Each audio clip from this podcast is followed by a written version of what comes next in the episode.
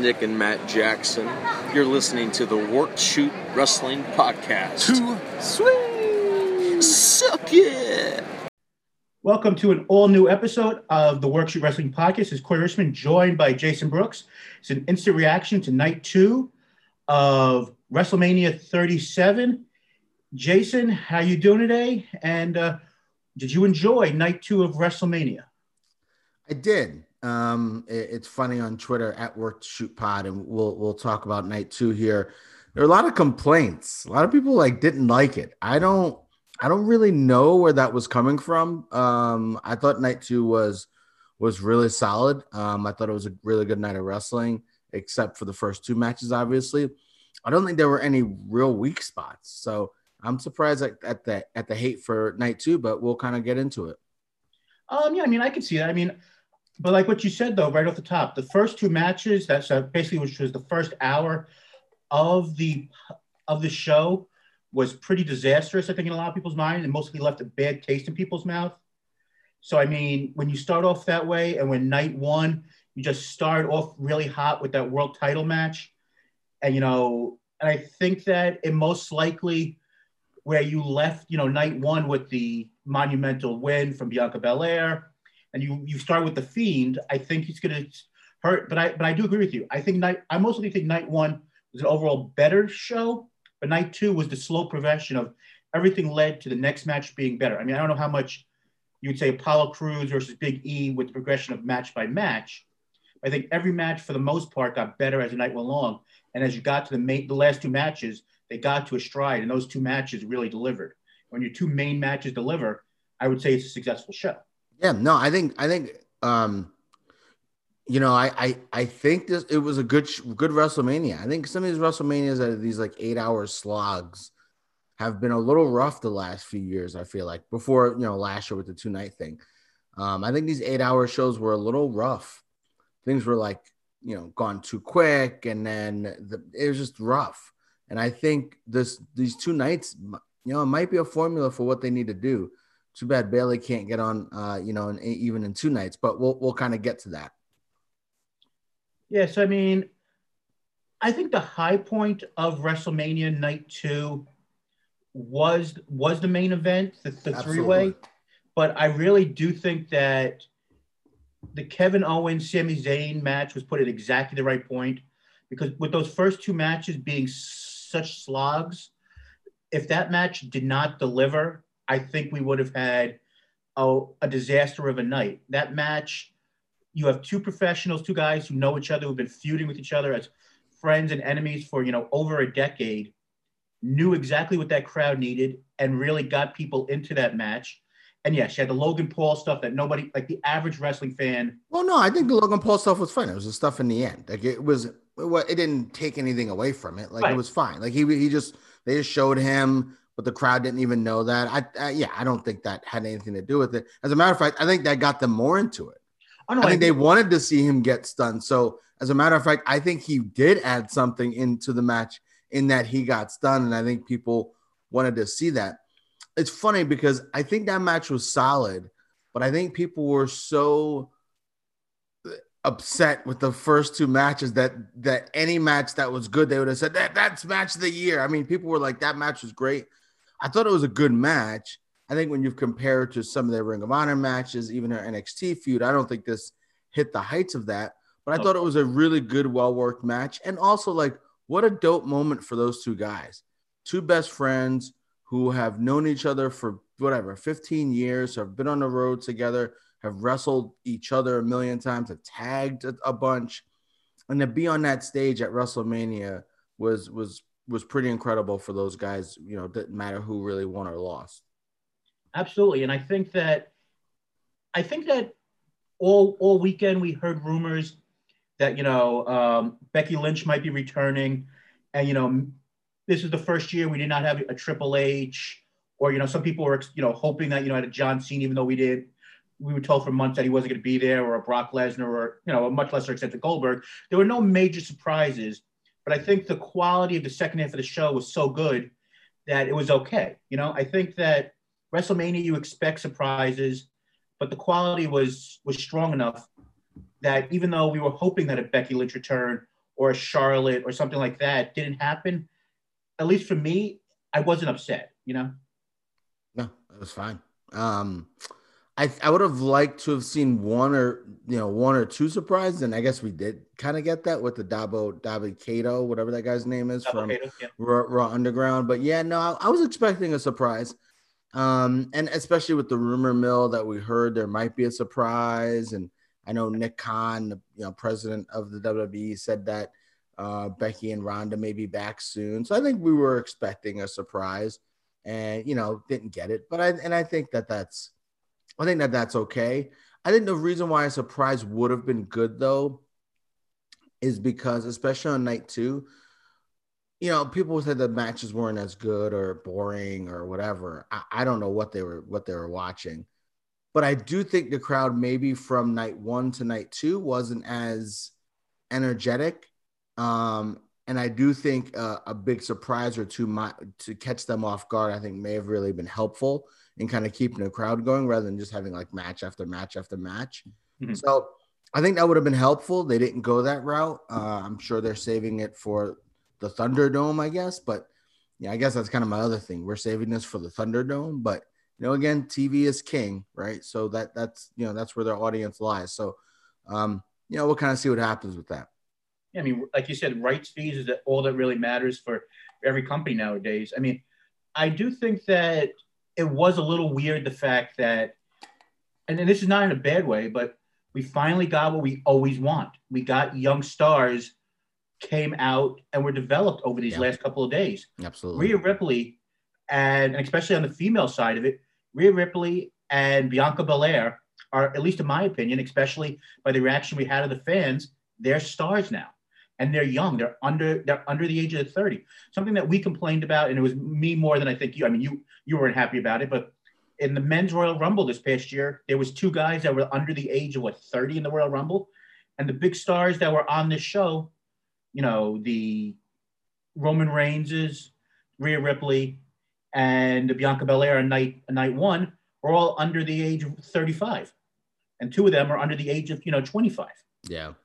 Yeah, no, I, I think um, you know, in terms of you know the women, they have done a good job of, of developing women talent. They really have.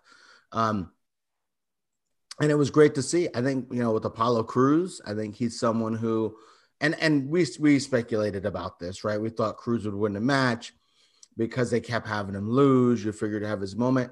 And and times. Yeah. and and you talk about and we, we'll get into that when we talk about the match but we talk about protecting they protected the hell out of him but um good to see apollo crews get his shine so yeah they they really did a good job of not the same old same old you know there were new stars highlighted in this uh, you know in these, these two nights and i think that's that's something really good to see and, and something that you can as much as we ripped WWE, it's, it's a definitely a positive you can take for the future Yeah, I agree. I mean, so let's let's kind of talk about this card as a whole. sure Do you think that when when you look at this card, do you think that it was the right idea what they did tonight or what they did on night one? Like I said before, night one they started off, and I know they had the ra- it was pre-scheduled that you were going to have the world title match as your first thing, and it started off hot. But on night two, you had the Fiend and Randy Orton, then the women's tag team match, where it's both both matches were, were thought of as the two weakest matches Yeah. on the show, and they wound up being the two weakest matches. yeah i like really I- I- slow. I But like having a hot opener.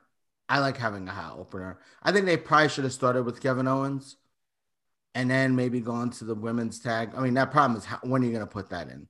The other big problem is, to be honest with you, they could have put that in at any time and it would have slowed the crowd down. Like, it was so long, but um, I, I think it would have been better off to start with Owens and Zayn um, and really get the crowd hyped and you know the stunner and things like that.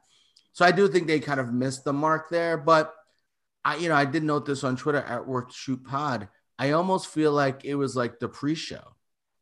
Like I feel like those matches were like the pre-show, and then I was like, even though they hyped Bray Wyatt, Orton. I mean, that's the, one of the longest. I think that was the longest feud that they've told on on on um on WrestleMania. Um, that being said, it still felt like a pre-show match. So did uh, the women's tag match. So you know, I, I think they probably should have started with Owens and Zayn, but I do get where they were going because then after those matches, it was like, okay, now we just got a, a now we got a regular pay per view. So really, it could have gone either way. I think maybe they should have started with Owens and Zayn, like I said. Yeah, I mean, like I said, I, I think it's it's hard to judge what the best idea is is for that because I really do think going with night one strategy, which they did, and I discussed this with uh, Christopher Morin last night on the Morning's Law podcast. And once again, thank you very much, Chris, for having me on to talk about the show. We went and had an interesting discussion on: Do you start with that super hot match, or do you put a world title match as, like, as a double main event like they did tonight? And I really think it worked well on both ends, either putting it at the beginning or having the double main like he did tonight with Rhea Ripley in that co-main event. That really, you know, worked out well.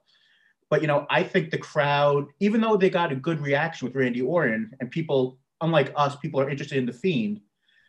I just think that with all the goofiness of the Fiend angle, and ha- and him getting you know burnt alive for four months, and all the other ridiculous stuff, and then he winds up losing, and all the theatrics of that match, it just kind of took I think people out a little bit. then having, like you said, the tag team women's match, which everyone in that match worked in their own level of working hard maybe you know Nia less than others because she can barely move. Well, I just yeah. think, you know, it just it didn't work for me, and I think that when you were well, saying, I mean, I mean, it didn't work for you because the matches sucked. I mean, let's be let's be honest, the matches weren't good. So I mean, that was a big reason why it didn't work for you. You know, which I get too. And you know, like when when the when the women's tag team title match is 14 minutes long, and it's the third longest match on the show that's a problem. You yeah. know. Well, let's get low. Let's get into these matches one on one here. Um, okay. All right. So the Randy Orton match. I, I don't know. I'll, I'll let you kind of preview these matches. Uh, I, I don't. I don't know. I, I, don't. I don't think it was that bad of a match because it was um, short. I think it was one of Bray Wyatt's best matches since he's been the Fiend. Now that's not saying a lot because it wasn't good but I think compared to other Bray Wyatt matches, it wasn't bad. Well, one of the things that I, I left it up to you uh, at Work Shoot Pod on Twitter tonight to go and be our social media ambassador to put it to put it nicely. I I was on my own uh, Twitter, uh, Paladin 808, which nobody has to follow, of course. But I wrote basically three words all night before my phone died earlier. I wrote, uh, I think it was "Return of the Red Light," and I, you know, hashtag WrestleMania. You know, me on my known thing, no one's gonna you know follow me. And but you know what? I got like six you know retweets out of that. Please, do we never get that to come back? First of all, the match was terrible. Yes, it was only like five minutes worth of time of actual in ring, but the match wasn't very good. This is the third time we've seen, second time we've seen it in WrestleMania, and it's the third time we've seen it. What in the last couple of months? it what I don't know why the storyline's still going on. I'm sure that Randy Orton and Bray Wyatt are friends in real life and they have and they think that they have good chemistry. They want to work together and help each other out. But especially when you're not when you're in front of a live crowd, you're no longer doing cinematic matches. This doesn't work for me. And the Jack in the Box thing didn't work for me. I mean, the theme of this match is it didn't work for me, and the red light but, uh, doesn't work. But I think Corey, here's the problem. This has been all of his matches. I, I you know, some people have said this on Twitter, um, and I forget who said it. Uh, maybe what we need to do is get rid of not get rid of the fiend. Oh no, have the fiend, but have the fiend be a special character, kind of like the demon with Bray with with uh with uh, Finn Balor, right? We we we have to kind of stop having this. These fiend matches are horrible. They've all been bad. He's a supernatural guy, and then he gets beat with an RKO. He seems to lose all these matches, even though he's a supernatural demon or whatever. Michael Cole is always screaming out of his mind, doesn't know what to call him. I just don't think they have, you know, with the Undertaker when the Undertaker was, you know, the the the theatric Undertaker before he kind of, you know, before Attitude Era, they did a good job of not going overboard with him. I felt like, and maybe uh, this it's revisionist history, but I feel like these Bray Wyatt feuds, it's just the same. It's just the same stuff. Like it's it's just it's every match is the same, pretty much. It's very, very formula heavy. And I, you know, I don't know. I, I think at some point they they have to look into separating this. Um, you know, people on the Wrestle Life chat were like, you know, the, maybe there'll be some Alexa Bliss fiend intergender match. It's like, Why? like where is this go? Like, where is this going? But to your point, people were into it. The fiend got a lot of cheers, so people do like it, and we also sometimes have to, you know, I do this thing where I think about wrestling through my own eyes, right? And I sometimes I don't do a great job of stepping stepping back and looking at wrestling through people who don't watch it every week like we do. And so there's a chance that people like the Fiend still. So, you know, it was what it was, but I I I, thought the ending was bizarre. Uh, I I just I just it does it does so little for me. Um, it, it, yeah, it doesn't it does just doesn't do anything for me. It doesn't even do anything for the Fiend either. But you know, like I said, it is what it is. And uh, just quickly, just uh, in the Facebook uh, group, we've had a couple of comments. Jacob Anthony Moses from the Step Back podcast, which you can listen to during this uh, at the moment every Friday night at seven o'clock. Uh, agrees with you. Uh, that makes a lot of sense. That Fiend maybe should be a once in a while, like the demon type of character. Should just come out. And also Jackie Endy, who actually watched a couple of minutes of pay per view tonight, said uh, the Fiend looks slightly ridiculous on a poster versus versus another human being. Excellent point. And of course, check out Jackie Endy, Jackie Rachel, and not Jackie Corey every week or every bi-weekly right now on the You Don't Know Jackie podcast. An extremely funny uh, podcast, you know, comedy wise. Um, but let's get into uh, the second match on the show, the uh, tag team title match for the women. I thought this match, everyone besides Nia worked hard. I mean, Nia, I guess, maybe worked hard and she thought she worked hard, but I thought the Riot Squad should have won the night before. I thought they would have had a better match. I mean, it's always nice for Natalya to finally have her moment but it's time to just move on from uh, the tag team titles that are going on right now with your champions with Nia Jax. She just, just can't work. I don't care if she's The Rock's cousin. You got to do something better with Shayna Baszler. Jay, if you have more comments, I just want to see someone else have these titles because they're just not good. Yeah, I mean, I predicted. Yeah, I predicted that um, whoever won the tag team turmoil, which I think I said was Natalya and Tamina, would win the match. You know, I mean, and you know, the, another thing I said, right? The most protected people on the WWE are Charlotte, Roman Reigns, Lashley, and Nia Jax. I think Nia Jax is the tag team champion just so Shayna can take any of the losses they have. I don't think she's lost a match, and I can't remember the last time she's lost a match. It is really, really incredible. She's so bad. She is so bad when she did that splash to Tamina, and it took like five minutes for her to do the splash. I, I don't get it. I don't get what Vince sees in her. It doesn't make any sense to me. We talk about this every week, but that was indicative. It was not a good match. And Nia Jax was a big part of that reason, big part of the reason why the match wasn't good. And why was it so long? I, I you know, I get, you know, because they had so few women's matches. When they do have a women's match, I think they want to like highlight it. Um, but man, they really, really did a, a very, very poor job. Um, the match was just way too long. The spots didn't really make sense. I, I, I just, it really just dragged. It really dragged. It felt like it was like a 45 minute match. It's 14 minutes and 18 seconds. Yeah. Uh, the longest 14 minutes. It was four, 14 minutes too long. I mean, this is one of those things where this match should have been like, you know, I'm not saying you make it three minutes long, but this could have very easily been like six minutes. You take eight of those minutes, you put it, you add like another three or four to Kevin Owens' match. You add another like two minutes to Apollo Crews's match. You know, you could have evened this out, and some of these other matches could have gone a little bit longer, and they may have reached a stride, maybe some, you know, another another level. But um, it'll be interesting to see where they go from here with tag team titles.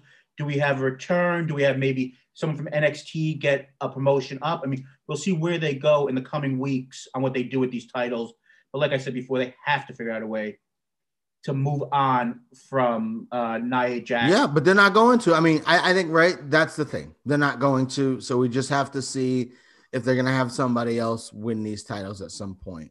Um, they haven't. I mean, they had Natalya and Tamina looking strong. They've been building them up for a couple of weeks, and they had them look strong, and they lost. So Maybe it's a Ronda Rousey, Becky Lynch return. Like I don't know, but it's gonna have to be something probably pretty big because they've had the titles for a long time.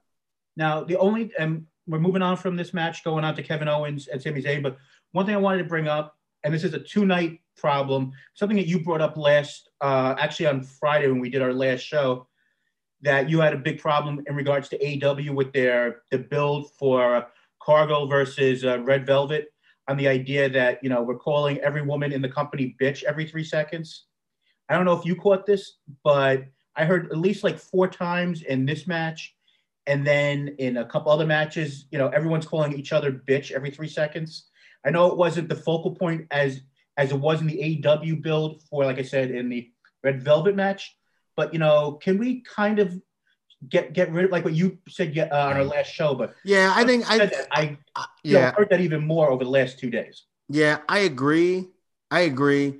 I think I'm I'm I'm more okay with it in the heat of the in the heat of the the heat of the battle. You know what I mean? Mm-hmm. Um, but I still I still don't think it's necessary, and I, I think that um, I think it's something that needs to be cut out. You know, say you're the baddest mf'er, like, and let them curse, let them you know bleep it out or whatever. Like, I don't. We don't just keep referring to women as a. You know, it's one of the reasons why Becky Lynch got so popular. She called herself "I'm the man." You know.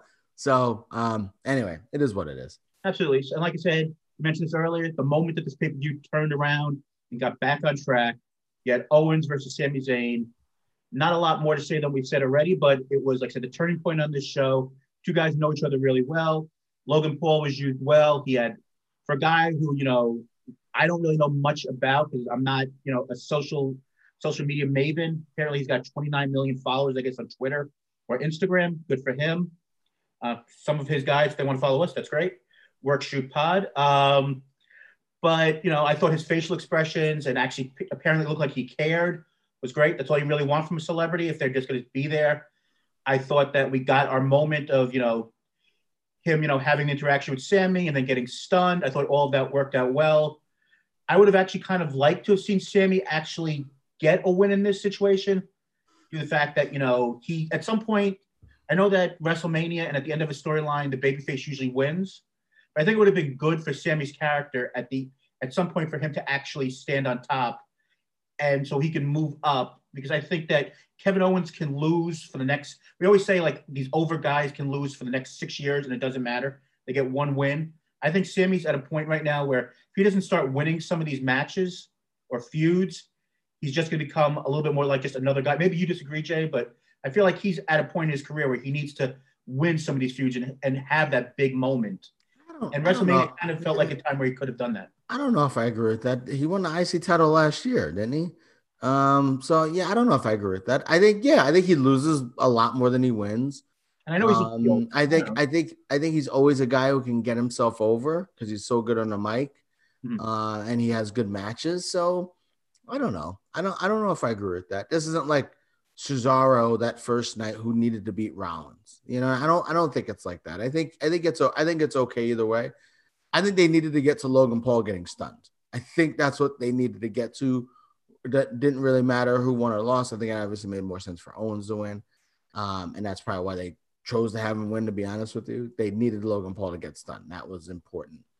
And so that's what happened. I thought it was a good match, like I said. I think Sami Zayn's fine taking the loss because then he could continue to use that into his conspiracy thing. So I I I, I don't I yeah I don't think I don't think it really hurts him at, uh, really at all to take the loss. Now imagine and, and you can also say you can make the point because Owens has had such a you know tough run with the with the Reigns feud, and he kept losing and losing and losing that he probably needed to win you know worse than than than Owen than um than Sami Zayn did. Yeah, I guess you could say both of them needed it. So whoever got it was good for them. We'll see where they go. Like I said, you know, we'll see where they move on in regards to the upcoming weeks and where the Sami documentary goes, who might be next for him. I mean, think it could be, I think that, you know, him versus like a Cesaro or, you know, a Shinsuke Nakamura might be an interesting next step for him or because, you know, it's an interesting, who's that next baby face that he could face who's at not the main event level, but who's that right below who would be a good thing because you're not going to have him go right back to Apollo, uh, you know, um, to Big E. He's not, you know, who's who's that next guy in the ring of SmackDown guys on the babyface side that would be a good person for him to feud with. You know, I think maybe a Nakamura or Cesaro coming off the win, unless Cesaro is going to be your next guy going up against Reigns. Yeah, I think I think I think Cesaro's got bigger plans. I I, I don't think you beat Seth. You know, listen, I love Sami Zayn. I don't think you beat Seth Rollins, who's been a main eventer, and then go against Sami Zayn. I don't think that's I don't think that's what happens. So I think big I think I think it's bigger things in line for Cesaro. No, Um, I'm- so maybe like maybe a right. knock maybe a Nakamura. It'll be a mid card. It'll be a mid card feud. I think the big thing is that he's trying to get this storyline over the conspiracy thing. So that payoff will be what's interesting. Uh, it doesn't matter to me too much who he's facing. It's like how do they really pay off this conspiracy theory um, tr- uh, tr- movie and and and and storyline and and how where does that go to? So that's the thing I'll be curious about because you know the two big champions on SmackDown are heels. Another reason why you want to have Owens win because maybe he can go against Apollo Crews at some point. So yeah, we'll see. We'll see what happens there. Uh, Jake Hibbert, for, for one, someone actually agrees with me in the chat. Uh, Jack Hibbert uh, saying Sami got job for no reason. Love KO, but Sami needed uh, win more. Uh, but but where did this feud go go from here? It'll be interesting. And Cesaro needed needs a big push. Uh, these good points by Yeah. by Jake. Uh, Jake, I actually think that Cesaro might get the next shot at uh, Roman Reigns, which we'll get to a little bit later on. Uh, in regards to that big match. Um, Yeah, I absolutely, I absolutely think Cesaro is is is in line. but the uh, the next match on the card from tonight was Sheamus versus Riddle. This kind of reminds me of night one, a match that I think over over delivered, and a match that I really didn't care about going in with guys who I thought could really deliver. Basically, in the way of Seth Rollins and Cesaro. I think Cesaro and Seth Rollins was a better match than Sheamus and Riddle, but it kind of had the same feel of guys who are really good, but the storyline going into the match, I couldn't care less. And I think we kind of said that in our preview, where you know these are really good guys, but do we really care about the match? And you know, Sheamus winning the title, I think it's kind of a reward for the idea that I think he was originally slated to face Drew, Drew McIntyre for the title at Mania, and they changed their mind Was he?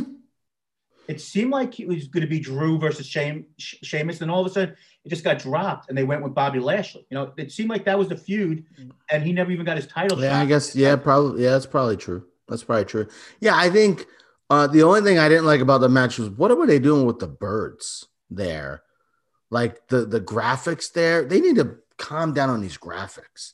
Like with the birds, when when Matt Riddle did the flipping of the flip flops, like what what are they doing? But um, I thought the match was good. Interactive experience with, I guess, the uh, you know their places And- they now do the shows.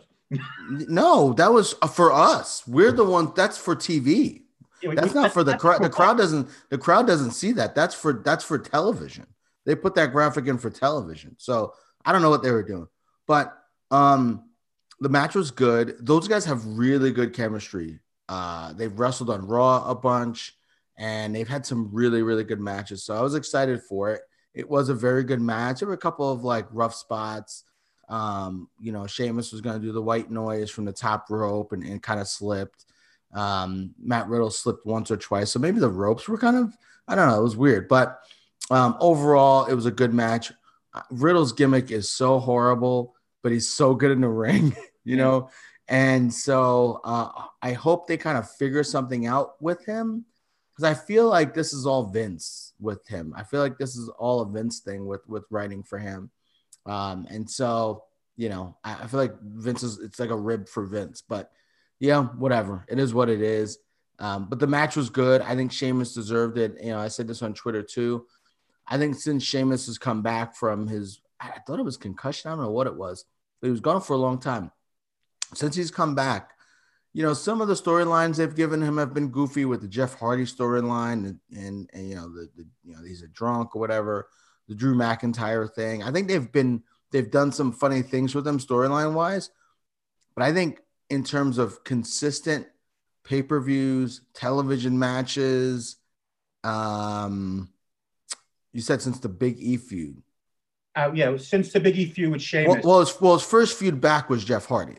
Right, that, that was really bad. I think I'm- Uh, no, the Yeah. matches were the matches were good. I mean, his his feuds have his feuds have all been pretty much bad. Uh, not all of them. The storylines have not been good for a lot of his feuds. Uh, and so, I mean, his matches with Jeff Hardy were really good. Even that barroom brawl match was was fun. It was a fun. It was a good match. I, I yeah, I disagree. It was a good match, and his and his matches on pay per view with him were good. So, in terms of just his run in ring run, Mhm. I think he's been one of the best guys in the company in ring since he's returned um, from his injuries. I think he's been it's been the best run of his career in terms of in ring. Um, he hasn't been given the best stories and you know not the best not the most pushes, but he's been great and he deserved the IC or the the uh, the US title for sure. And you know we'll see what they do with it. I'm sure there'll be some rematches with him and Riddle. Um, you know, they can do a lot with them because those guys have good chemistry. And um, you know, we'll see where they where they go with him. But good for him getting the title win. yeah, I'm pretty sure we'll see this on WWE back backlash. Uh, Oh, all these matches, all these matches are gonna be on backlash. All these matches are gonna be on backlash. Although it interesting to note, Corey, there's five weeks in between Rip Mania and Backlash. So I, I I I wonder if they are gonna do some, you know, they're gonna do some old storylines, but I wonder if they're gonna do some new storylines. I mean, we'll talk about the triple threat match, but I don't know that Reigns goes against either one of the maybe I, I I get we'll talk about it when we get there, I guess. But five weeks in between the show, I think is interesting. yeah, I do think that, like I think this will be a rematch, but I could see, you know, a couple other things here that could be changing. Uh, next, we had Apollo Crews for the seventh time trying to get a trying to win the uh, Intercontinental title versus Big E in a Nigerian drum match. Uh, match went a little bit over seven minutes. Uh, once again, we had another title change and the re-debut of uh, standout, to put it nicely, of Raw Underground and who lost to Braun Strowman in about 30 seconds. Badacato, I might be pronouncing that wrong, um, who looks like he's going to be coming back as uh, Commander Azar, a name that they uh, trademarked recently, WWE. Uh, Ryan Satin has uh, said that from what his sources are saying, that's more than likely is going to be his new name. Um, I thought the match was fine. I thought both of them worked very hard. I thought some of the spots with the steps were a little dangerous looking, but I'm sure uh, everything was fine there. Um, I think they have very good chemistry. I wish that it didn't take so long for them to get to this point. You know, I mean, I think that both both guys, you know, is a nice step for them, and I think Big E will most likely get the title back sooner than later. Because I think, I mean, I I know that you put on Twitter that you think that Big E lost the title so that within like the next year he might be, you know, a main event guy. But I think short term, he's going to be still feuding for this title, and I don't think So I did not. So I did not say that he lost the title so that he can move up to win the world title. Uh, I think I think he lost the title because they wanted to give it to they wanted Apollo Crews to get the run. I think he was very very protected oh, because the the plans for him are you know Corey. I mean he had to get like a finisher put on him to you know after basically he had the match won. Um, he beat Apollo Crews like eight times in a row, and then the only way Apollo Crews beat him was by it, you know was by interference. So you know, I I I don't know. I, I think it's I think they really really protected uh, Big E, which I think is a really good sign for him moving forward. Um, yeah, I'm happy for Apollo Crews winning. Yeah, we'll see what they do with Dabba-Kato again. Maybe it's going to be kind of an AJ thing. You have the big guy there protecting him, and you know, Corey, that's a formula they've done in wrestling forever, and I think it's a formula that works. I like the idea of Dabba-Kato, who looked okay on Raw Underground. If, if that's, I don't even know how, if you can look okay on there. I think Dabba-Kato is a, a, you know, it's a great way to develop him, to have him be, you know, uh, to be Crews's kind of right hand man and protect him and look out for him. Great way to keep the heat on Apollo Crews. Great way for Dabba-Kato to, or whatever they're calling him, Commander Azar. Great way for him to kind of get himself established and get his feet wet in, you know, actual wrestling, not whatever the hell Raw Underground was. So, I, you know, Corey, I we ripped the WWE for a lot of stuff all the time. Uh, but I think they really booked the show both nights like really well. They really did. I don't know if Vince got an epiphany or someone got in his ear or I don't know what it was, but I think it was a really what I only my only criticism really was I don't have that many Bayley not being on the show was really my biggest criticism, but I mean it was a very very well booked show. The only thing with this match is why was that match seven minutes, but the tag match was 14 minutes? You couldn't have done, you know, eight minutes. I mean, I guess it took Nia Jax five minutes to get onto the second rope. So maybe that's that's what, what the issue was. But you know, could they have maybe made that match eight? Why that match need to be 14 minutes? And then you do, you know, a longer, a longer match for the um, you know, for that for the IC title. But you know, whatever, neither here nor there. Uh, I think the right guy won and I'm I'm very curious to see what they do moving forward. Yeah, I mean, we all know why she's the Rock's cousin. That's the answer. Well, it's my answer for everything. Why why she has a job, but um, maybe she'll get better in the next you know decade or two. You know, she can't get much worse. But um, moving moving on, and I guess this will be the, the last time we get a really get to say this because there aren't any more uh, African American people on the show. But I will say that every African American person in the company who was on either of these two nights, I think all performed really well, and no one was, you know, n- how do I put this? There wasn't anything that was on these two nights of the usual Vince McMahon stuff that you could say was done that could be considered, you know, in bad taste or you know maybe leave a bad taste. He hasn't done that. He hasn't done that. I don't think he's done that in a while. I think they've done they've done way better on that on that stuff. I for, I don't whatever right there. I think they they can't do that stuff anymore. I mean, they're a PG company. They're publicly. I'm just saying like they're publicly traded company. They can't. They can't. Yeah, they can't do that stuff anymore. Beyond that, that's the the oh we want to keep things you know looking good. That's whatever. The important thing is that they actually pushed and highlighted right. and empowered black superstars. Um, that's the big thing. You had Bianca and Sasha whether they were in the first match or the last match. It was great they were in the main event. That's the that's the political, you know, thing to make, you know, whatever for the for the company. But the fact they gave them whatever 20 minutes and they kicked ass. That's the that was the great thing. Uh, the fact that you had Crews and Big E, and I think was, you know, maybe they had one or maybe one or too many matches, you know, but the feud was really good and it did a great job of highlighting Apollo Crews. So um, I think you can criticize the WWE for a lot of things, but what they've done with the you know African American superstars and highlighting them, you know, even almost got a run there. you know, he won the tag title. So, um, yeah, they really have done a great job of of, of highlighting uh, black superstars and not doing it in a stereotypical way. Um, yeah, I, I think it's I, I think it's been uh, you know absolutely fantastic. Even even like I said, and we talked about this before. Even Apollo Crews is not looked at as like, um, you know, he's like talking about being a Nigerian prince. It's not like I'm from Nigeria and I'm I'm doing weird magic like they've done with like guys from Africa in the past. So um, I I think they've done a great job with stories. Maybe they're actually listening to the wrestlers. Um, and so you know maybe that's been a big part of the of the change too. So good for them. Absolutely. So we're down to the final two uh, matches of night of night two of uh, WrestleMania. Rhea Ripley uh, versus Asuka. Asuka, as we've spoken about many times, not pushed very well since uh, winning the title at Money in the Bank uh, last year.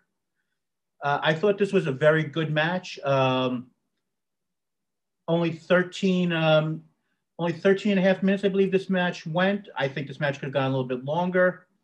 I thought they made Rhea Ripley look like a star from having uh, the intro, her song done, you know, live performance and everything else.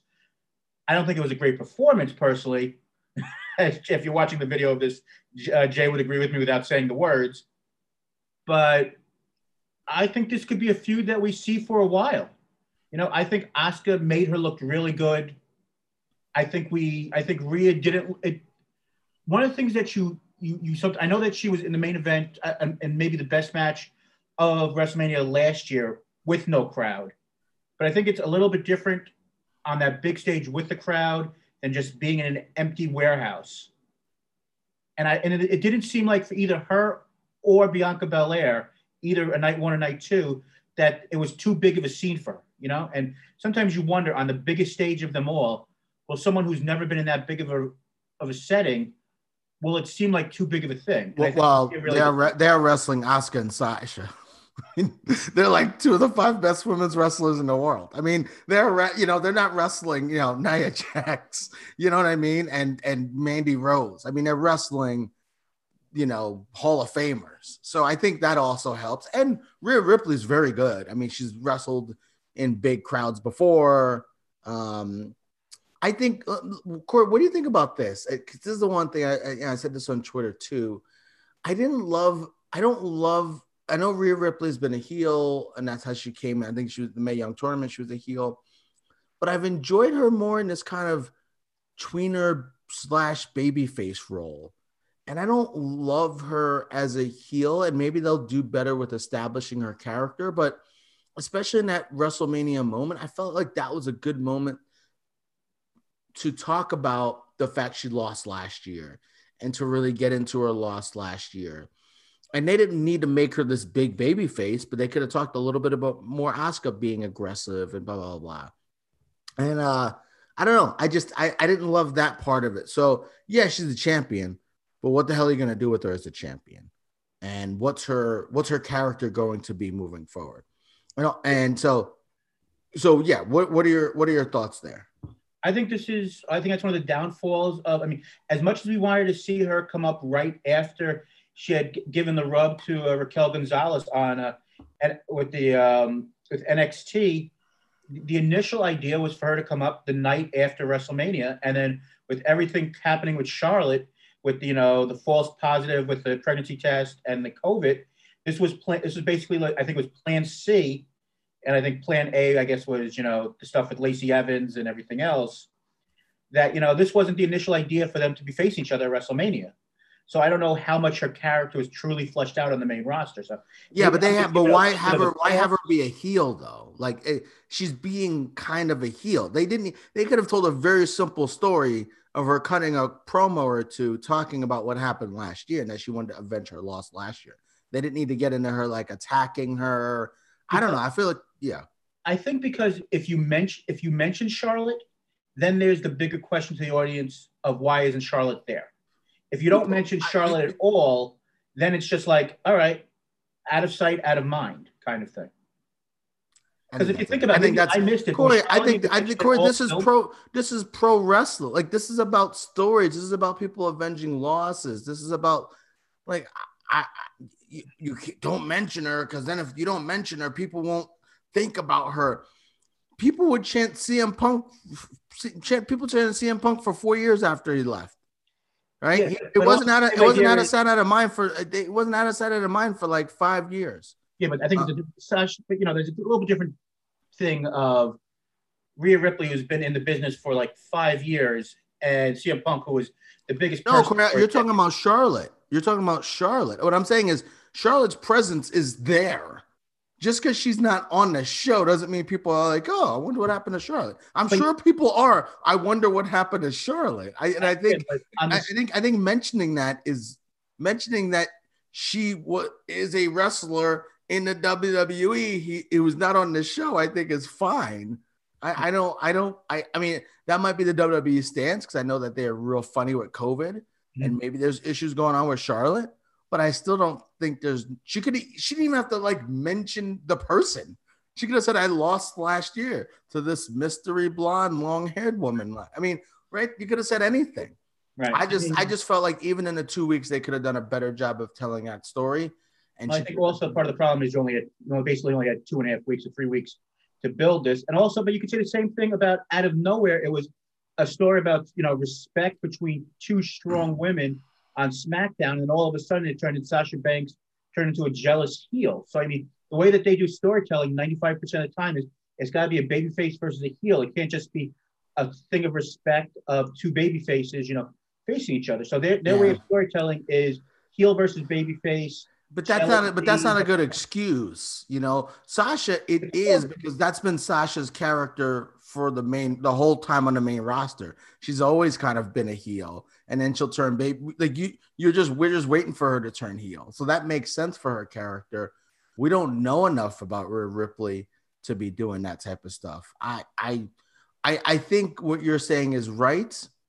I don't agree that that's what they should have done. I'm and I'm not disagreeing with you. I'm just I'm just looking at you know kind of logically of where previous history of why they mostly did something.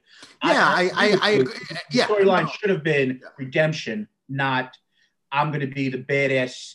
You know, just because I I look like you know a little bit of a goth chick possibly, or wearing you know a heavy metal chick because I you know this or that that I've got to be the badass in this situation. I'm going to attack Asuka. It should have just been a, a respect thing and a redemption of what that I lost my title last year because I was overconfident against Charlotte, and I'm coming in and I want to go and be there and yeah. be, you know, supposedly the best woman in the in the company, the under, you know, basically the greatest champion in the history of NXT. Mm-hmm. I'm coming from NXT as the badass.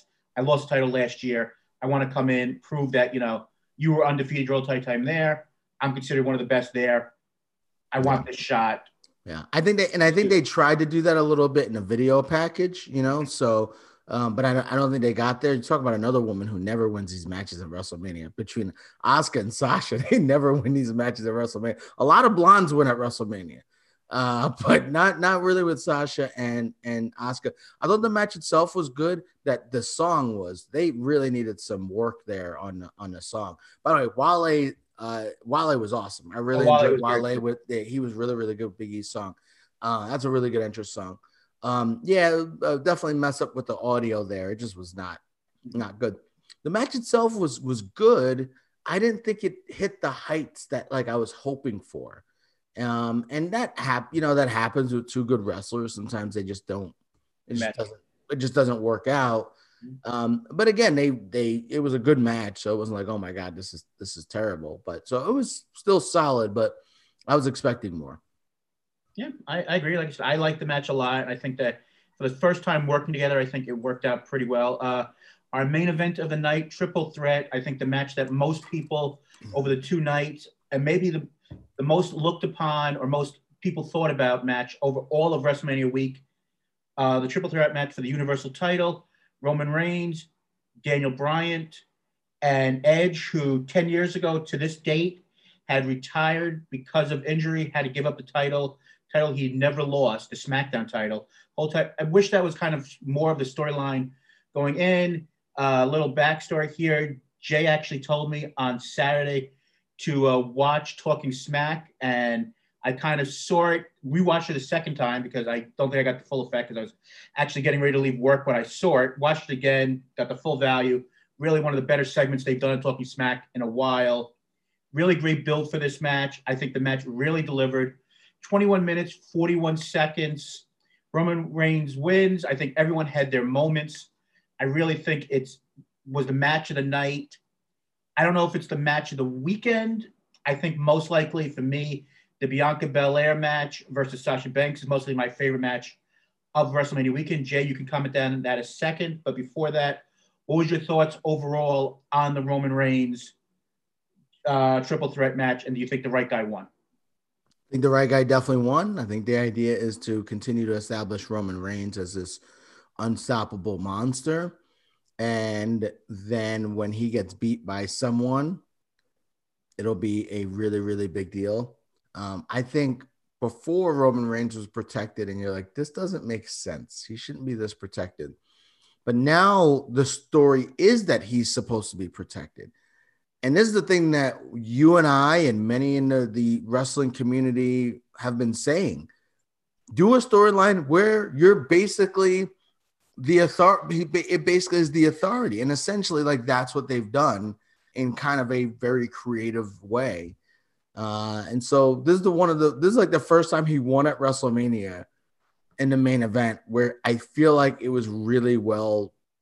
I don't want to say deserved. Deserve is a hard word because these guys all work hard or whatever, but uh, I felt like it was the right time or the right um the right decision for him to to have the to win the title. And I really felt like it was the right decision for him to win the title and the right move for him or to keep the title, I should say. And I, I, think he's going to keep the title through SummerSlam. Um, maybe we could see a Brock Lesnar um, at some point get involved. Uh, would not be surprised to see that. But yeah, I mean, it, it you know, I, I, it was a great match. Uh, it really was, and and they told you that this was foreshadowed by both Bryan, by Edge, by Reigns. You know, at the Talking Smack. So for you guys who didn't watch Talking Smack, essentially Heyman said, Heyman hugged Edge at the end and said, "I'm sorry for what's going to happen to you. I'm sorry for what Reigns is going to do to you." And you know, I, I mean, and they essentially said the same thing to Bryan, and they both got Con-Chair-To'd, and so, and we'll see where they where they go with those guys. I don't expect to see either one of those guys on SmackDown for a while. Um, you know, who the hell knows? Yeah, you'll see them both. You know, it's, yeah, yeah. You know, who knows the WWE? They don't do a good job. Of, but I mean, you had one guy who had a, a, a retired for because of his neck, and one guy retired because of concussions, and they both put those issues on display with the Con-Chair-To. So I would expect those guys to be out for a little while, and I think that really would be the best way to go. But you know, WWE does some funny stuff sometimes, so we'll see. But I thought it was a very good match. I told it thought it told a good story. I think everybody was highlighted, um, and I I thoroughly I thoroughly enjoyed it. And I guess the other part I asked you there, I don't know if you uh, if you remember, uh, w- was this your favorite match of the two nights? Oh, uh, Bianca Bianca Sasha was my favorite match of the two nights. Yeah, I think Bianca and Sasha and I really enjoyed the Rollins Cesaro match. I thought they worked such a fun. It was such a fun match with guys with just great chemistry. Um, you know, so that was really, you know, I think those two may have been my favorite matches. Um, but yeah, I really enjoyed a lot of the matches on the show. I mean, there were very few. I I think night two had better wrestling matches in my opinion.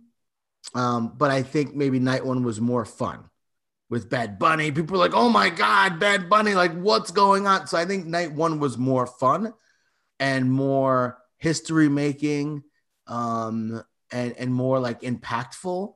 But I think night two had better wrestling matches.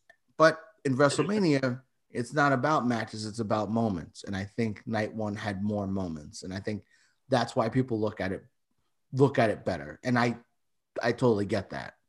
Um, but yeah, uh, quickly asking in the chat, uh, both uh, Jacob Anthony Moses, once again from the Step Back podcast, uh, Step Back, and also Alex Mercado, both uh, saying that night one was a much better show. So they're with a little bit more of the majority of the quick thoughts on this. Uh, I think I, I I do think night one was a better show. Like it was a better show. Mhm. I don't think it was a better card of wrestling matches, but I think it was a better show. So I mean, that's kind of half, you know, whatever, right? I half in, half out. Yeah. half in, half out, right? Um, six of one, half dozen of the other. That's the saying. That's what I was trying to think of. So, um, but I, I, yeah. So, and I pretty much agree with that too. Um, but I, I thought, and and the they had the WrestleMania moment. You know, I, I, you know, and I know we, we should just transition to this. I know you wanted to talk about night one a little bit. Um, I mean that. I mean, Bianca was crying before the match even started. And I know you mentioned, um, you know, last night on the podcast a little bit with, um, you know, the women, Morton. the women, uh, Morton's Law podcast, the women kind of get emotional, more emotional than the men do in these spots, and and you know, women controlling their emotion. But here's the thing, Corey: women have never been in these spots in the history of professional wrestling. They're not. They're they're they're. th- This is like incredible. What they're doing is it's not the edge edge coming back from an injury. Like that's obviously a big deal, and that's great for him. And you saw the emotion on his face when he was coming down the ramp. This is you're in the main event. This is the history how black people have been treated in pro wrestling and black women have been treated. You know, we saw Jazz retire yesterday on, on Impact Wrestling, Yeah. right? Like she always talks about how she was treated kind of, you know, not great toward the end with the WWE. Um, so th- this is such a big deal, I think. And um, and um, is Bianca Belair not the biggest baby? Fan? I mean, she just Okay. seems like a great person, and she seems so real. She's great on the mic, and so I think, yeah, you that was the WrestleMania moment. Her winning at the end was, and you know, it- and the one thing about that match that I loved, I love when they tell stories in matches. And the whole story of the match was the hair, and Sasha like messing with her hair the whole time and messing That with her hair and using it as a weapon and you know all she kept she kept using the hair and in the end Bianca turned it around and people were like oh is that like edited in? I'm like no like no. That you haven't watched many Bianca matches because when she hits people with it like it hurts Yeah. and um, so the idea of her using that hair um, and, and whipping the hell out of her and winning the match, I thought they told such a good story. I think Sasha sold so hard for her. And if anybody's like, oh, Sasha, you know, I don't know about her, she is absolutely incredible. Um, man or woman, she is one of the best wrestlers in the world. Absolutely. She's Uh, absolutely the best women's wrestler on the main roster. It's not Yeah. even close. and what she did for Bianca and how how generous she was Oh, yeah. in giving up so you know so much. Um, I I yeah, it was so great. It was such a great match. Oh, and just you were saying anything about the hair. I and I don't know if they'll ever do it. And I know that uh, women's hair is very important, a lot more than you know men, because men shave their hair all the time. But the the, the the the ultimate heat that some woman will get at some point, if you do an angle where someone chops off that her hair to, to get heat, that will be one of the biggest things in in her career where she's got to come off, and that's going to be like her getting a revenge or something else. I think that's uh, uh, you know, especially in wrestling, you do hair, you know, those type of things where someone's going to chop off her, Well, her thi- hair. this is a Me- this is a Mexico, Corey. This isn't the hair versus masks match, all right. But I, I do think eventually that is somewhere something they can do, like a WrestleMania match, like a grudge match where she's not for Mhm. the whatever. Who cares? But um, but yeah, I thought that match was great. I thought Bad Bunny was fantastic. Over delivered by a ton here, I, I can't believe he was as good as he was. and now he's going. Good for him. Yeah, apparently Damian Priest was hurt, and that's why he wasn't super involved in the match. Mm-hmm. Because I think you and I both said like this is where you want to see Damian Priest do some stuff. But you know, if he was hurt, that makes a lot of sense. Um, you know, he didn't really get any shine off of it, but whatever. The Strowman match, I mean, I whatever. I I can't, you know, the story was so bad going in. I just it, I just had You're such- stupid. I'm stupid. We're all stupid. Yeah, I just had Oh, such you're dumb. negative thoughts. Whatever. Um, our program. Yeah, good job. the AJ match, I I thought it was fun. I thought it was a I thought it was a fun match. It wasn't like this great show or this great match, but I thought they did a good job of of telling like uh, you know telling a good story. Um, and I'm kind of just going through these matches real quick. I already told you Cesaro and Seth was interesting. So I think Cesaro might have a kind of world title, not a run here, but I think he might have a feud for the world title. Usually they do this, right? They'll have um, you know, a- an up and comer like they did Lashley last year, um, fight for the world title and not win it. Um, and so I could see a feud.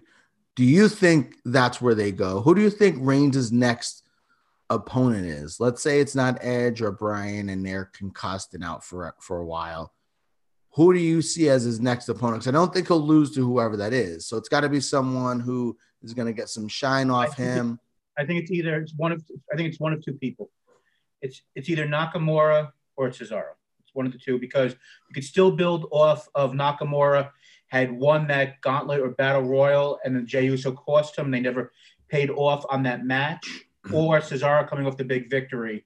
He feels like the hottest person on the SmackDown brand coming off. And I don't think you go back to Kevin Owens right away. So I think he's the next obvious choice. And I think you can go one or two months before you're ready to do something, the rematch, you know, the one-on-one match with Edge at SummerSlam. I think that's where, as a placeholder, and I think that's the most important thing here.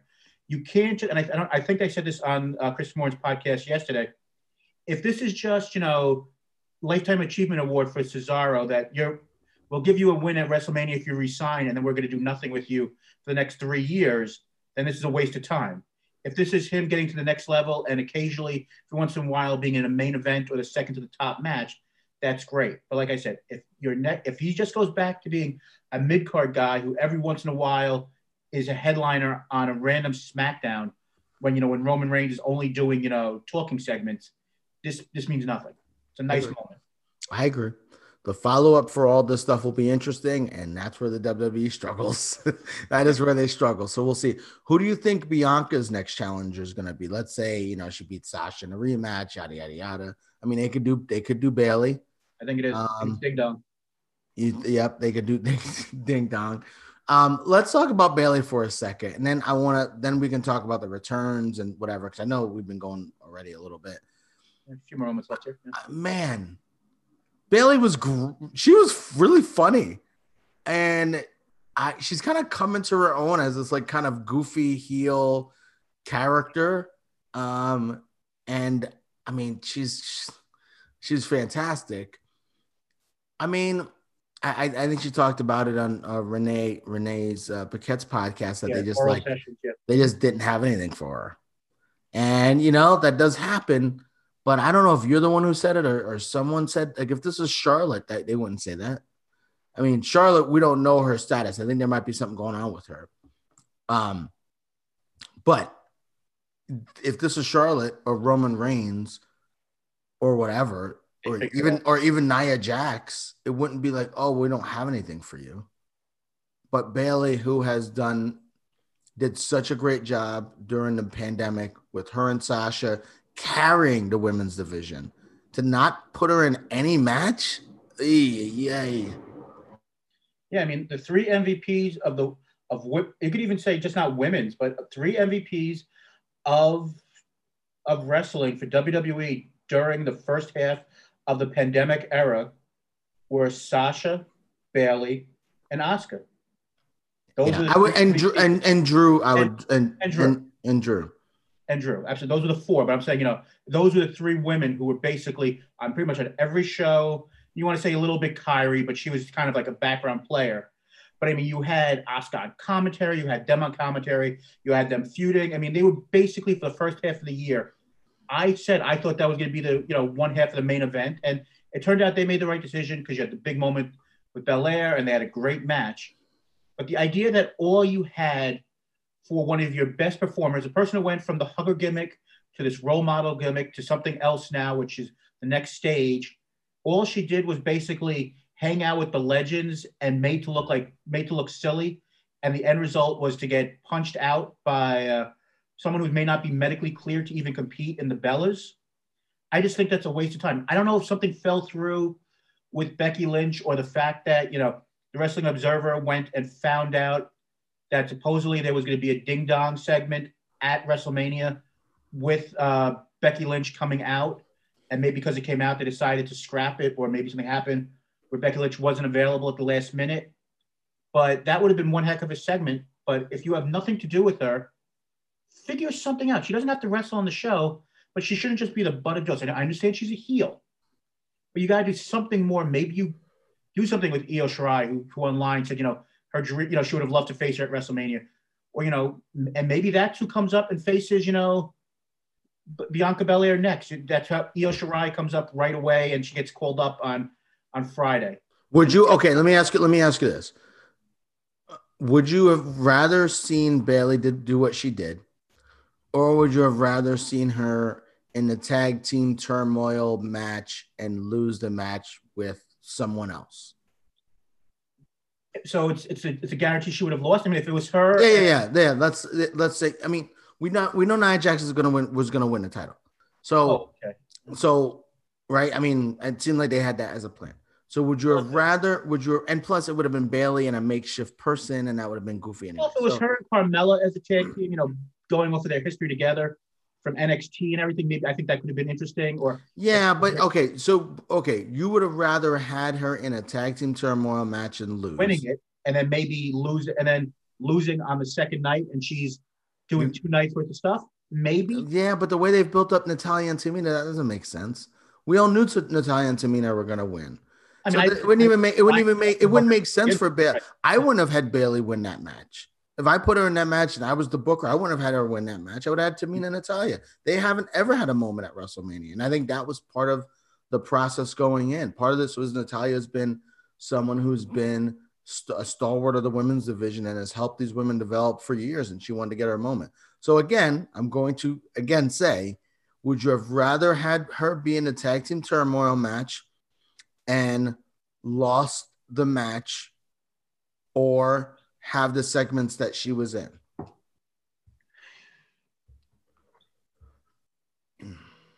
I think she would have helped those matches if she was at least in it. I think it would have been a better match. So yeah, I, I, don't think, I, I, don't- I do not I do not think so. She was part of a match with 18 other women, and the match was a slug and whatever. I don't think she would have. I don't think, I think she she, would but, but the match. she actually someone who knows how to work really well. She might have been able to actually make that match, you know, at least more. How? There were like eight women in the match. There were so many people in the match. There, there, there wasn't one person who was going to make the match good. There were a million women in the match. She was going to hmm. be, she, she would have been a little part of the match. So you're saying you would have rather had her. And again, I'm pointing, I'm just kind of doing devil's advocate. oh, no, you're doing what I did. that would have been earlier, that would have been her role. So you would have been better off with her being in a tag team turmoil match. Yeah, her and Carmella. maybe she gets a spot in there. She loses the match, and then she has no other segments. I I, I think that that's I think that that's interesting. I think that that's interesting. or I would have had her at least do more segments on the show with other people and maybe setting up, or maybe you know what? She's at, at the end of the show, she has some sort of interaction where she gets laid out by Bianca Belair, where she's trying to be her this character and she tries to ruin Bianca's moment, and Bianca just takes her out at the end. I think that's I think that's honestly, other than the fact that she wasn't on the show, that's my biggest problem. Is why not have her, you know, talk crap about Bianca and Bianca hit her or something. That that but again, maybe things fell through, you know, whatever. It is it is it is what it is. Um, all right, I have two things. Before go ahead. Go ahead. One, I'm going to get in my soapbox for two seconds here. I just, and I said this in our, uh, in the wrestling life uh, thread that we were going through tonight. I don't know how much you saw of it or not. Uh, I I, I was in there the whole time. okay. Um, Work shoot wrestling podcast. You don't recognize that. Go ahead. but I'm sorry, but how many? And we had uh, Nelson Nelson Torres from the WTF TV who was at uh, WrestleMania, and we hope to have him on in the next couple of weeks to try to uh, talk about his experience uh, at WrestleMania this year. He put a video up which uh, I shared of the the protocol. Everyone's wearing masks as they came in, and he showed you know everybody doing everything. Then all of a sudden you you see, and I understand it's the state of Florida, and it's you know basically you do whatever you want there, but everyone's you know doing everything they're supposed to doing, and then all of a sudden what I'm seeing is pretty much every shot of everyone in that audience doesn't have a mask on. What is the point of having people wearing masks as they get in the building if you're not going to enforce? And I understand if someone's drinking something, but I'm just seeing everyone behind the hard camera, everyone behind Michael Cole is not wearing a mask. And I'm just, maybe I'm just, I've become too big of a thing with everything going on in this country with people dying left and right that it's affecting me more. But the idea of people not wearing masks and the idea that it didn't look like they were social distancing that much, people on the floor, what are they doing? I, I know the UFC is 100% worse when they're having an indoor show with capacity. And I know that we're not a UFC podcast, so that's not something we're going to really talk about here. But that just really bothered me the idea that every time we saw it, we saw somebody without a mask. That's I'm Jay. If you don't want to comment, you don't have to. But that was just No, I, I yeah, I didn't think I didn't think about that, but I did think about like, man, everybody's really close. You know, it reminded me uh like they brought everyone down from, you know, the you know, the high up part of the arena to get more people. Mhm. But man, everybody seemed really close. I'm like, hmm, that's that's interesting because we've seen crowds, but we've never seen it people that close. So um yeah, no, definitely interesting. And I, you know, um uh, friends of ours, uh, my wife's and I's live in Florida, and we saw them uh, a couple weeks ago. Um, one of them got the vaccine; they got both shots. The other other person, her husband, wasn't eligible yet. But I mean, they're basically saying like a lot of people in Florida are not even getting the vaccine, so that's eligible to them. So I don't, you know, I don't know, man. It it is what it is. Um, but you know, hopefully, you know, cases are rising in a lot of places. Chicago cases are rising, so in Michigan. You know, um, yeah, so Well, that's true. hopefully, you know, I mean, we gotta, we gotta, we gotta look out for each other and take care of each other. Absolutely. And my other thing was just quickly, like I said, overall, I thought it was a good two nights, actually a pretty good week overall for the WWE as we go into, you know, our new schedule of basically wrestling every day. Tuesday will be the start of NXT. You know, Thursday we'll have Impact, still have, you know, Wednesday, you know, MLW and um, AEW.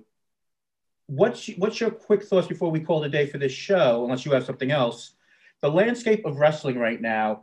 Do you think it's just going to? Do you think people are going to go and basically, especially on Tuesday and Wednesday, with the Wednesday War basically done?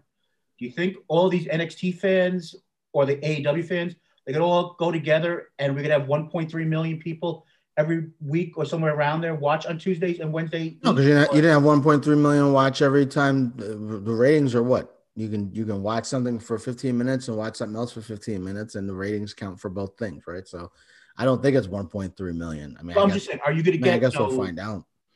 I, I think it's I think it's a lot of the same people watching the shows. I think the difference of the sh- of people watching the shows might be hundred thousand people. Um, so I think you know, do do we get a million? I think is is is the the question, and you know, Tuesday and Wednesday. I'm yeah, I don't, I don't, I don't think so. I think, I think maybe when you have a big show, you know, when AEW does these gimmicks where they have these celebrities on, I think so. I think NXT will kind of have their usual standard audience, and then when they have a big show, but and I think they they might stick more to their old, you know, WWE Network NXT formula where they don't do such big shows for TV and they stick more to takeovers. We'll see. Um, uh, but I get, you know, who knows, man. I these ratings are really, really hard for me to figure out, like why, you know, like because you know NXT won tonight, yet they had Peacock available. So I, I think it's very, very interesting. I have one last question for you. Sure. Um, do we see this week? Do we see uh, who gets? Give me one or two calls from NXT, and tell me, do we see Ronda Rousey or Becky Lynch this week? Don't don't give me some long diatribe. NXT call ups, and do we see Ronda Rousey and or Becky Lynch? And tell me if we see one or both of them. I don't see if you. I, I just can't see the idea at the performance center or wherever it is. We see uh, anybody. I don't see we see either one of them come up. I think there's a good chance we see Io come up, and I think there's a 50-50 chance we see uh, Adam Cole. Now remember, they're going to be in the Thunderdome till like July. So you're saying now we're not going to see any of these. They're not going to see Ronda Rousey or Becky Lynch till July. I'm I'm saying this week. Yeah, but you're saying they're going to be back in the Thunderdome. You're saying because, but they're in the Thunderdome until July. I think there's a chance we see Brock Lesnar on Monday. I don't think we see Becky Lynch or. But you're, but you think, but you specifically said because they're going to be back in the in the Thunderdome, but they're going to be there for a while. They're Yeah, not going to have a I live think- crowd for a long time. But I think that if you have a Ronda Rousey or a Becky Lynch come back, you do that in front of a crowd. I think. They're not, but they're not going to have a crowd Ju- so they're not going to have them come out until July. That's what you're saying. That's okay. didn't do it then, I Okay, just so don't see. Uh, I don't see what the what the gain is of just getting a rate, you know, a random rating on a Monday or a Monday or Friday when you could have done it for this huge audience in front of a crowd and then got put it on Sports Center. I don't see the. I just don't see how it really works for, when you already have your TV deals already in place. Why you don't do it in front of a, a crowd? Doesn't All make right. Um, we are Worked Shoot Wrestling Podcast. We are on iTunes, Stitcher, Spotify, wherever you get your podcast. Just type in Worked Shoot Wrestling Podcast. You will find us. We are also on Twitter and Instagram. I did a lot of live shooting the last couple days, more than I've done in like a long time. And it was actually a lot of fun because the shows were good. It's like slogging through some shitty raw and trying to live tweet. I'm just angrily tweeting the whole time. So this is actually pretty fun. So at Worked Shoot Pod on Twitter, at Worked Shoot Pod on Instagram as well. The great Jackie Endy helps us run that. Um, Monday, we're a part of the great um, Life Group podcasts, and I and you know I really mean that. Um, the podcasts are really really good. A lot of great guys involved.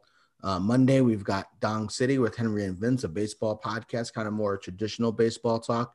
Tuesdays, we've got the Audible with Matt and Randy. A lot going on with uh, football right now. We got the draft coming up. Uh, Thursday, you've got us, Work Shoot Wrestling Podcast. Friday, you've got the Step Back with Jacob and Leon. Uh, Jacob, thank you for you know all your comments. And then Sunday, we've got Total Bases with Felipe and Sean, more of a fantasy uh, fantasy podcast. Uh, can they tell me who's going to get saves on any of these freaking teams? I can't even figure that out. Um, yeah, so so that's us, and uh, check us out, Work Shoot Wrestling Podcast. If this is the first time you're listening to us, uh, we really really appreciate it. Uh, and hope that you will stick with us. And uh, also a special thanks uh, to Christopher Morin for having uh, me on the podcast uh, last night to uh, do an instant reaction to night one of WrestleMania. Sh- be sure to check out the Morin's Law podcast wherever you check out podcasts. And also, Jay, there is this little uh, comedy podcast that could that uh, you will be on again at some point in the near future. Okay, so my wife is sleeping, so I can't say it as loud. You don't know Jackie. You don't know Jackie. Jackie Andy, Jackie Rachel, Jackie Corey. Oh no. Uh, never Jackie Jason because he hasn't been invited on the show in like eight months. Uh, the comedy podcast for the ages. Very cool. And wherever, like I said, wherever you listen to podcasts, you can find us, find them, and also find Morin's Law podcast. Thank you everybody for joining us this week, and it'll be interesting to see where wrestling goes from here as the wars continue, even though we're not everything is on the same night. So, Jason, as always, I'll give you the final word as we uh, are done with uh, WrestleMania. Uh, one thing, Huh? New Japan Strong. Try to watch it this week if you guys have a subscription to New Japan World. The first two matches were absolutely awesome. With that, I think we're done here. See ya.